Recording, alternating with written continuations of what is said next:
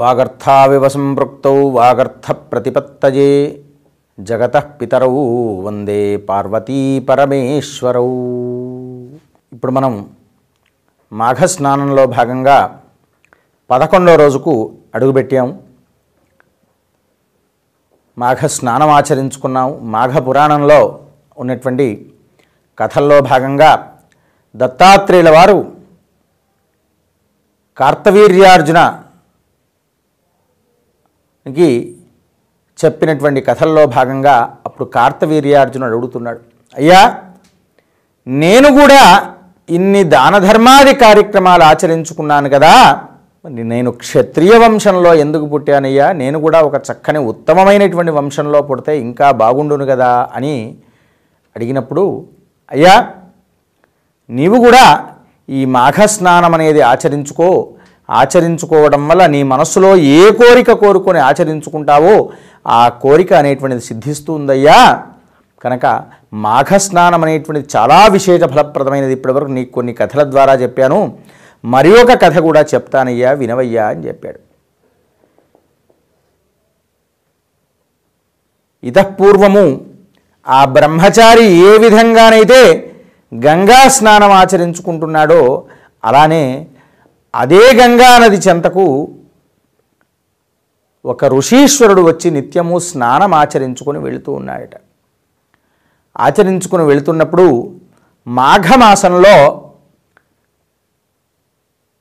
గంధర్వుడు ఆయన యొక్క భార్య ఇద్దరు కూడాను చక్కగా రమ్యంగా అన్ని వైపులు తిరుగుతూ తిరుగుతూ వచ్చేసి ఈ గంగానది చెంతకు వచ్చారట. భూలోకంలో విచ్చేసేసి ఆయన భార్యతో అంటాడట, మనకు అనేక రకాలైనటువంటి సిద్ధులు అనేటువంటిది ఉన్నాయి, అనుకోకుండా ఎలానైతే మనం స్వర్గంలో నిత్యము స్నానం ఆచరించుకుంటూ ఉంటాము, ప్రతి నది స్నానం ఆచరించుకుంటాము, కానీ భూలోకంలో విశేషించి అందులో మాఘమాసంలో మాఘ స్నానం ఆచరించుకుంటే చాలా విశేష ఫలప్రదమైనది, కాబట్టి మనం స్నానం ఆచరించుకుందాం రా అని చెప్పి భార్యకు కూడా చెప్తాడు.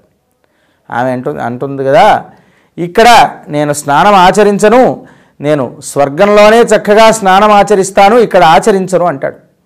కాదమ్మా నా మాట విను, భూలోకంలో మాఘ స్నానం ఆచరిస్తే మనం తెలియక చేసినటువంటి పాపాలన్నీ కూడా పరిహారం అవుతాయని చెప్పారు శాస్త్రంలో, రామ్మ నా మాట వినమ్మా అని చెప్పాడు.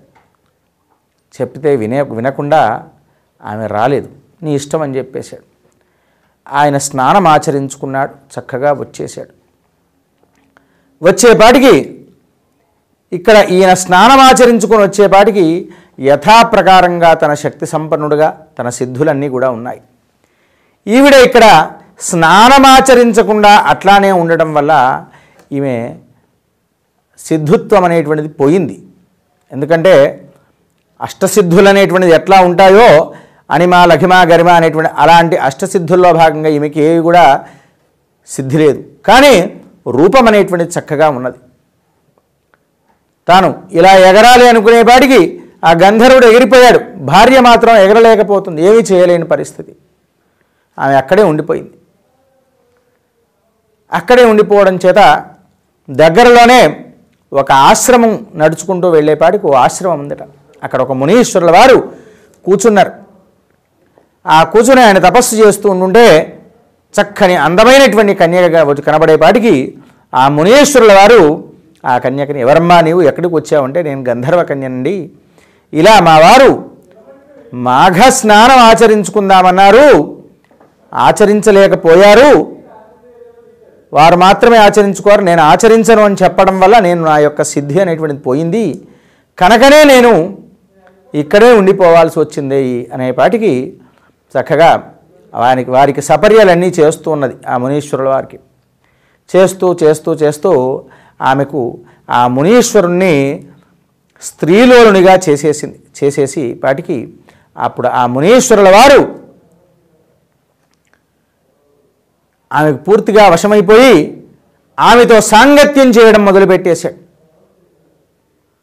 మొదలుపెట్టేపాటికి ఎంత తపస్సంపన్నుడైనటువంటి వాడు కూడాను తాను ధర్మాచరణం అనేటువంటిది ఆచరించకుండా ధర్మాన్ని పక్కతో పట్టించేపాటికి ఎక్కడ కూడా ఉండవు. తపస్సు అనేటువంటిది ఉంటుందా? పోతుంది. తపశ్శక్తి పోయింది. తపశ్శక్తి పోవడం వల్ల ఏమి చేయాలి?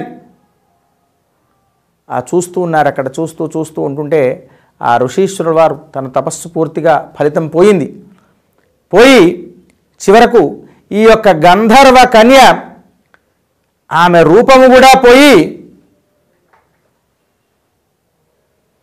వికృత రూపంగా అయిపోయి బాధపడిపోతూ ఉంటుంటే అప్పుడు మునీశ్వరుల వారు తాను తపస్సు చేసినటువంటి జలమైనా చల్లుకో అమ్మా, ఆ విధంగానైనా మనకు కొంత శక్తి వస్తుందేమో అని చెప్పేసి ఆ ఇద్దరు కూడాను తన కమండలంలో ఉన్నటువంటి జపం యొక్క నీళ్లను ఉన్నటువంటివి చల్లుకున్నారు.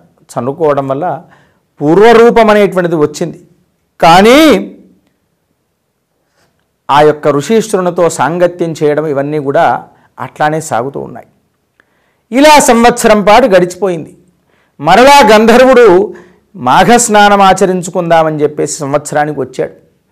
వచ్చేపాటికి తన భార్యను వెతుకుతూ ఉంటుంటే ఆ ఆశ్రమంలో ఆ ఋషీశ్వరునితో ఈ విధంగా చేయడం వల్ల అప్పుడు గంధర్వుడు శాపం ఇచ్చాడట. ఏమి ఋషీశ్వర, నీవు చేసే పనేమిటి? పరస్త్రీ సాంగత్యం చేయడం ధర్మమా ఇది అని చెప్పేసి ఆ భార్యను కూడా ఆ విధమైన పనులు చేయడం చూసి అప్పుడు ఆ గంగానది స్నానమాచరించుకొని ఆ జలముతో భార్యపై చల్లాయట. ఇక నుండి నువ్వు పాషాణురాలు అయిపోవుగాక అని చెప్పేసి ఆ రాయిలాగా మారిపోమని చెప్పాడు. అలా ఆవిడ రాయిగా మారిపోయింది. ఆ ఋషీశ్వరుడు నీవు కోతి రూపంగా మారిపోవుగాక అని చెప్పేసి ఆ విధంగా కోతి రూపంగా మారిపోయాడు. ఇలా సంభవించింది. సంభవించేపాటికి ఇంతలో అక్కడికి నారద మహర్షుల వారు అనేక దేశాటన చేస్తూ ప్రాంతాలు తిరుగుతూ తిరుగుతూ వచ్చి చూసేపాటికి ఇక్కడ మునీశ్వరుని యొక్క ఆశ్రమం ఉండాలి కదా అనే ఆశ్రమానికి వచ్చేపాటికి అక్కడ ఓ మరకత రూపంగా కనబడుతున్నటువంటి విషయాన్ని చూసేపాటికి నారదుడు ఆశ్చర్యాన్వితుడై చూస్తూ ఉంటుండగా అప్పుడు ఆ మరకత రూపంలో వచ్చినటువంటి ఋషీశ్వరుడు మరకట రూపంలో వచ్చినటువంటి ఋషీశ్వరుడు చెప్పాడు కదా, అయ్యా నా యొక్క తపశ్శక్తి అనేది పూర్తిగా తొలగిపోయింది. నేను చేసినటువంటి ఈ యొక్క పాపం వల్లనే ఈ గంధర్వుడు నాకు ఈ విధంగా శాపం ఇచ్చాడు, కనుకనే ఇలా సంభవించిందయ్యా అని చెప్తే అప్పుడు అన్నాడు కదా, సరే మీ ఇరువురి యొక్క పాప పరిహారం పోవడానికి నేను ఒక మార్గం చెప్తానయ్యా. దగ్గరలోనే గంగానది ఉంది కదా, ఆ గంగానదిలోకి వెళ్ళేసి నీవు మూడు రోజుల పాటు అందులో స్నానమాచరించి నడుము వరకు అక్కడే ఉండేసి నీవు తపస్సు యథాప్రకారంగా చేసుకొని ఆయన మరలా చేసుకుంటూ మూడు రోజుల పాటు స్నానం ఆచరించుకో, ఆచరించుకుంటే మరలా నీ యొక్క పూర్వపు రూపం వస్తుందయ్యా అని చెప్పాడు.